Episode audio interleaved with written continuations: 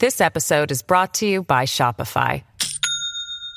Do you have a point of sale system you can trust, or is it a real POS? You need Shopify for retail. From accepting payments to managing inventory, Shopify POS has everything you need to sell in person. Go to shopify.com slash system, all lowercase, to take your retail business to the next level today. That's shopify.com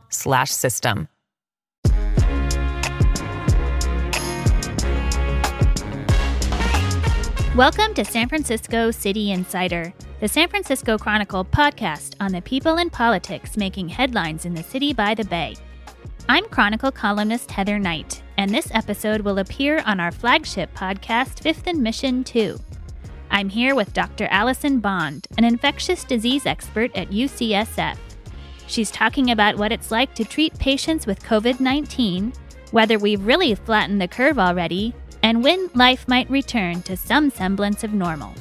Dr. Allison Bond, welcome to the podcast. Thanks, excited to be here. So, you're a doctor at UCSF working in the hospital and clinic with people who have infections. And there's a major infection people are interested in right now, of course, which is COVID 19. Wondered if you could just describe what you're seeing on a daily basis when it comes to the coronavirus. Yeah, um, that's a great question. I think there's um, just so much going on. It's hard to know kind of where to start, and it sort of depends what point of view you're you're looking from. I think you know broadly, um, there's a lot of activity in the hospital in terms of um, preparing for what we think might be sort of a wave of these um, patients with COVID um, coming into the hospital, um, as well as you know a lot of activity also in terms of caring for the folks who are in the hospital already with COVID.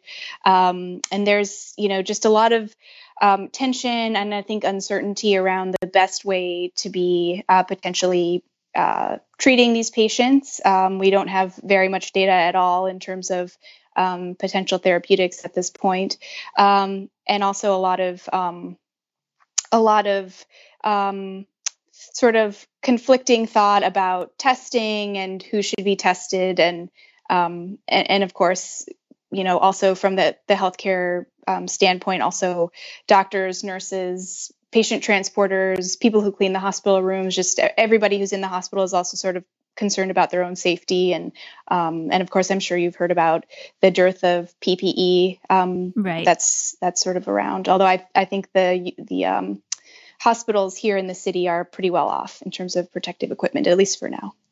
Good. How many patients with the coronavirus do you have so far at UCSF uh, I think it depends which hospital you're talking about. Um, so uh, UCSF has, you know, a couple of different hospitals that we're affiliated with, including San Francisco General, uh, mm-hmm. UCSF, um, and the VA.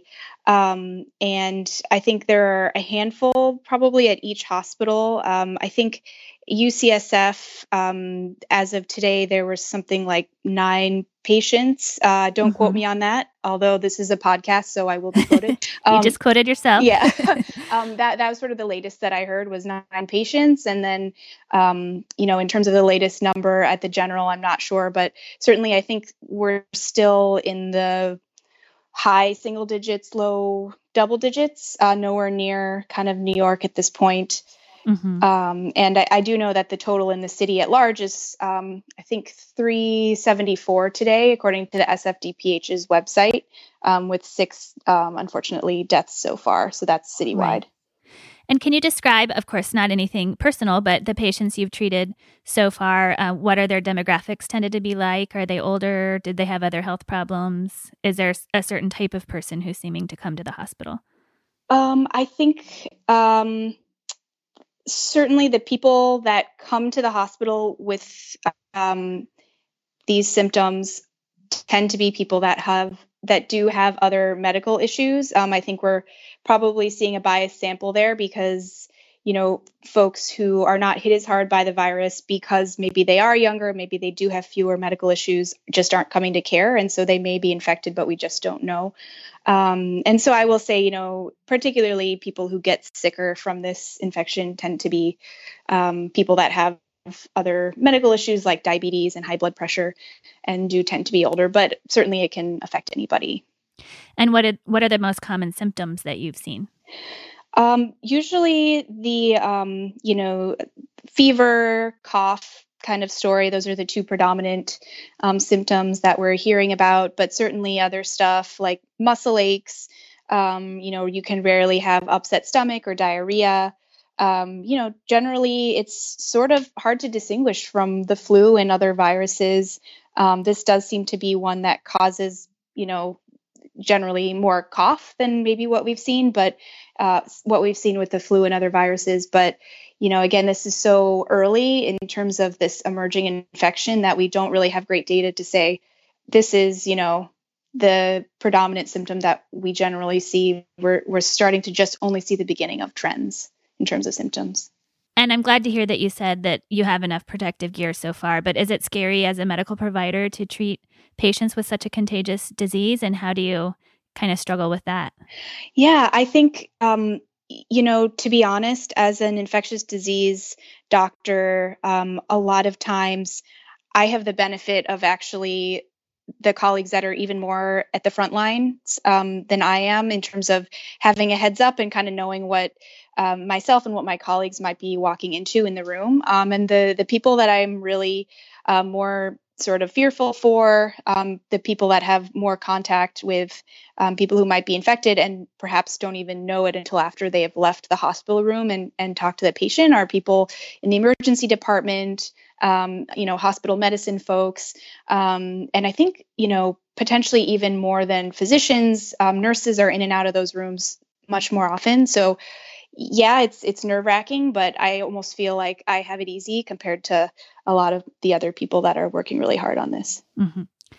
And we're all hearing horror stories from hospitals in Italy and New York City and elsewhere of patients on beds in the hallways or doctors collapsing in exhaustion or even getting sick themselves. And it doesn't seem like that has happened here in San Francisco in any major way. Um, do you think that that's what it's going to be like, or are we flattening the curve, or where do you see us heading in the next week or two? I think there are some signs that we may be flattening the curve, um, but I'm hesitant to say that, that because um, a I don't want to jinx it, but um, b you know I think that that should not dissuade people from continuing to physically distance uh, themselves from others, and um, it shouldn't dissuade people from staying home um, because again you know these are um, reassuring signs, but certainly there's still room for for things to go south, and so um, I'm optimistic about that for sure. But um, you know, I think even though also, you know, maybe uh, thank thank goodness, like my colleagues haven't gotten um, so far gravely ill from this. There still have been, you know, a fair number of healthcare workers in the city who have tested positive, um, and so uh, you know, you get enough of those, and and inevitably some of those are going to be serious illnesses. So there's still, I think, plenty to worry about there. Right. Um, Dr. Grant Colfax, the head of the city's Department of Public Health, just spoke a couple of hours ago and said it's too early to say that we flattened the curve, and he's still concerned that a surge is coming. Um, do you feel like we probably haven't dodged a bullet, or um, yeah, no, I, I agree with with what he's saying. Certainly, I mean, there are some signs that make it look like maybe this is um, a prom- more promising trajectory than maybe had been predicted. But I think it's way too early to say that this is a, success or to let our guards down in any way. And so I would uh, definitely agree with that statement that he said. Mm-hmm. And the city is announcing an extension of the shelter in place until at least May 1st. Uh, do you think that that's the right move? Absolutely. Mm-hmm. 100%.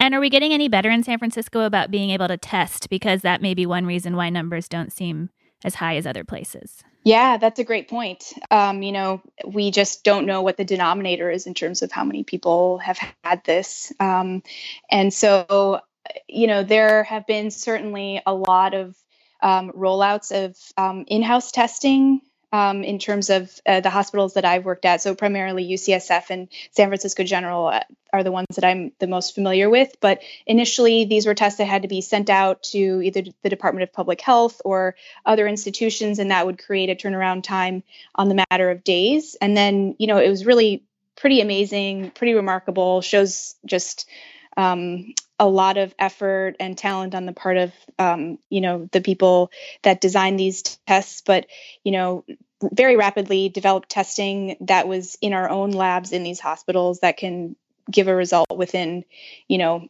certainly less than 12 hours, essentially. And so um, things are certainly rapidly scaling up in terms of the um, how quickly we can get results and also the capacity to, to perform more tests. Um, I think we're still a pretty long way from being able to test everybody that we would like to, and we're still being careful about um, about who we're testing.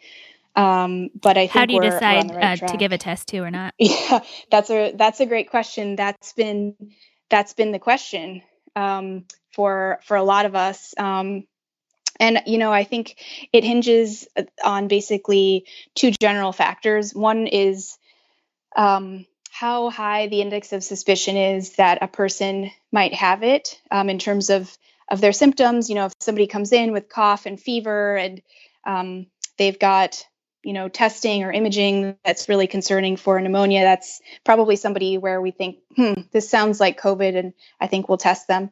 Um, so that's one person who is high priority to get a test. The other um, sort of group of people um, that we think about is uh, is folks who you know would have a broad impact from a public health standpoint if they were found to have a, a positive covid test. So even if somebody maybe doesn't seem to have the textbook symptoms, but say that person lives in a group setting like a nursing home, or they are homeless um, and they live in an encampment, or they stay in a homeless shelter, you know, even if the story doesn't really sound um, as convincingly um, COVID like, uh, we still might might test those people because we wouldn't want to miss that and run the risk of them um, sort of ca- causing an outbreak um, in the place where they stay. I'll be right back with Dr. Allison Bond. This episode is brought to you by Shopify. Do you have a point of sale system you can trust, or is it a real POS? You need Shopify for retail. From accepting payments to managing inventory, Shopify POS has everything you need to sell in person. Go to shopify.com/system all lowercase to take your retail business to the next level today. That's shopify.com/system. I'm back with Dr. Allison Bond. I'm glad you brought up the homeless population because I think a lot of San Franciscans are worried about that with trying to um, social distance at shelters and therefore thin the number of people inside shelters. Um, the city has stopped taking shelter reservations, so people on the streets are going to be on the streets for the time being. Does that seem like an environment that's just rife for potential spread of this virus? Yeah, I think, um, you know, rightfully so. Uh, people who are in charge of, of um, you know, you know these places where people who are homeless can stay are concerned about protecting the people that are there um, from infection. And so um, i can see, certainly see sort of both sides of that um, argument. But it, it is certainly you know um, when you when you think about how um, close um, people sleep in these environments and things like that it certainly would be very easy for an infection to spread rapidly um, so it's it's something that you know I think it's good that people are being cautious about. I think um, this um, pandemic in general is sort of showing the cracks in our healthcare system, um, and right. in particular, really putting on display the shortage of housing that we have. Um, and so, um, you know, it's it's sort of creating even more of an issue now that there are even fewer shelter beds potentially. Right. And in such a mobile society, even if San Francisco does everything right, how do we prevent the virus from coming in from elsewhere at some later point? Yeah, I don't I don't think we can. I think this is um, this is an infection that there's certainly concern that you know this um, this order to to stay home until May 1st um, may sort of quell this first um, uh, this first wave of infections. Um, but there's concern that this may come back, say, in the fall or winter, kind of like we see, you know, the flu um, surge um, around that time of year. And I think, um, you know, things that might help mitigate that include a vaccine, which again, you know, is is far away at this point, but is something that we can certainly hope for in the future. And then, you know, we just don't know how many people have been exposed at this point. Um, but if a number, if a lot of people have been exposed and they're immune, then you're going to see herd immunity, and that might also help um, prevent this from being something that comes back um, with a vengeance and makes a lot of people really sick. So, if you had a crystal ball, um, what would your prediction be about when life in San Francisco will return to normal? Um, well, I think, let's see. Um, I think that, uh, you know, from what I've heard in terms of predictions uh, for when things may may peak, um, it's been sort of the first half of April, and so I think um, looking into May, things may start to um, feel a bit more normal, especially if that um, stay at home order is lifted at that point. Um, you know, I think there will probably be, I was thinking about this earlier, I think it will be a very interesting dynamic um, as everyone sort of comes out of their homes and life sort of resumes as normal in, in terms of people sort of looking over their shoulder and being really cautious and wondering like all right now that we're all together again is this going to just come right back? And so um, you know even if life returns to normal i don't know sort of how long that will last mm-hmm.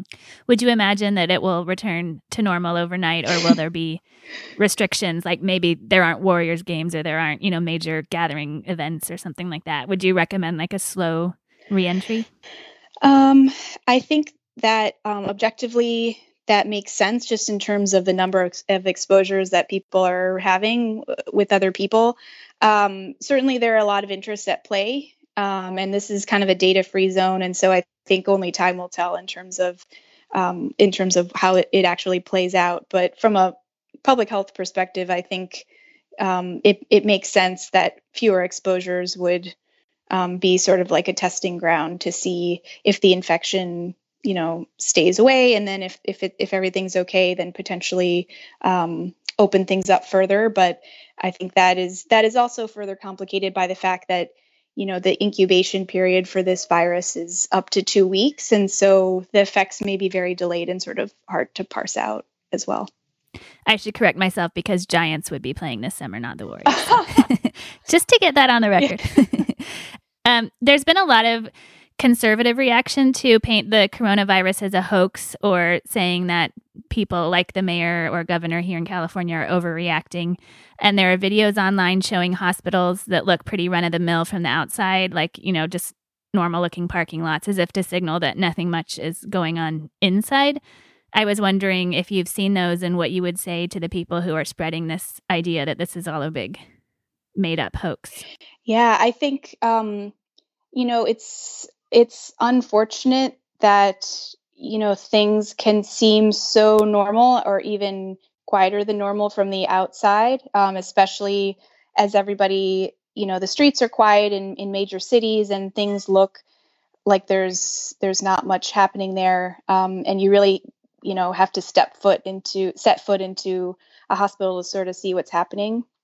Um, you can't really tell from the outside but i think um, that you know it's part of our job in the in the medical community and the public health community really is to be communicating with um, the greater population. And so you know people who are saying that it's a hoax i don't necessarily blame them. I think um, i think we need to be doing a better job maybe of of um, having open lines of communication and just really um, being clear with people um, and not assuming that that people are seeing what what we as the medical medical community are, are seeing every day.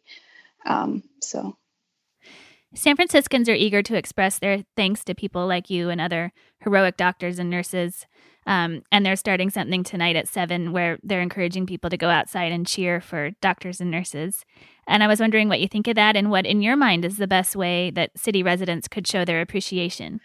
That's really nice. Uh, I hadn't heard that about San Francisco. I've I've seen similar yeah. things in um, Chicago and New York, but I mean that's really wonderful, and certainly you know um, we appreciate the support of the public. Um, but I think sort of two things. Um, you know the uh, the best way that I think people can support healthcare workers is by kind of staying home, preventing the spread of disease, and um, you know if they're able to um, help donate PPE or um, you know other other things that help might protect that might help protect healthcare workers. I think that's that's much appreciated. But the other thing that i just want to bring up is that you know so many of these things are are sort of lauding um, doctors and nurses and that's really wonderful. But i think that there are just so many other people that are working really hard right now um, you know within the hospital um, that are just not being thanked at all. Um, and and the people that i think really actually deserve a lot of the thanks are um,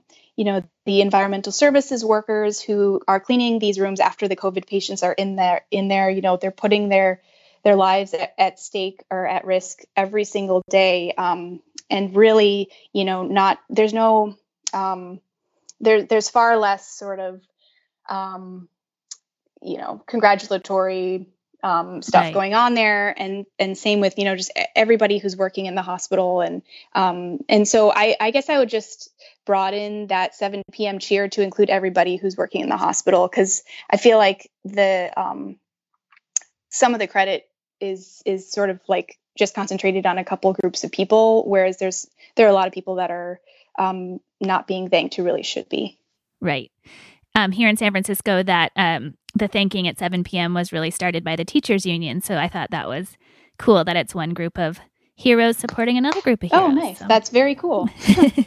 yeah. Well, these are all my serious questions. And now it's time for our lightning round, which I'm sticking with because I think people can use a smile these days. Absolutely. Where is your favorite place in San Francisco to get a burrito? Oh, um, any place in the mission, I think. Um, I have to admit, I'm sort of a newcomer to San Francisco. I've only lived here for a little over a year and a half, so I'm not, I'm no expert. Um, so I'm always open to suggestions if you have any.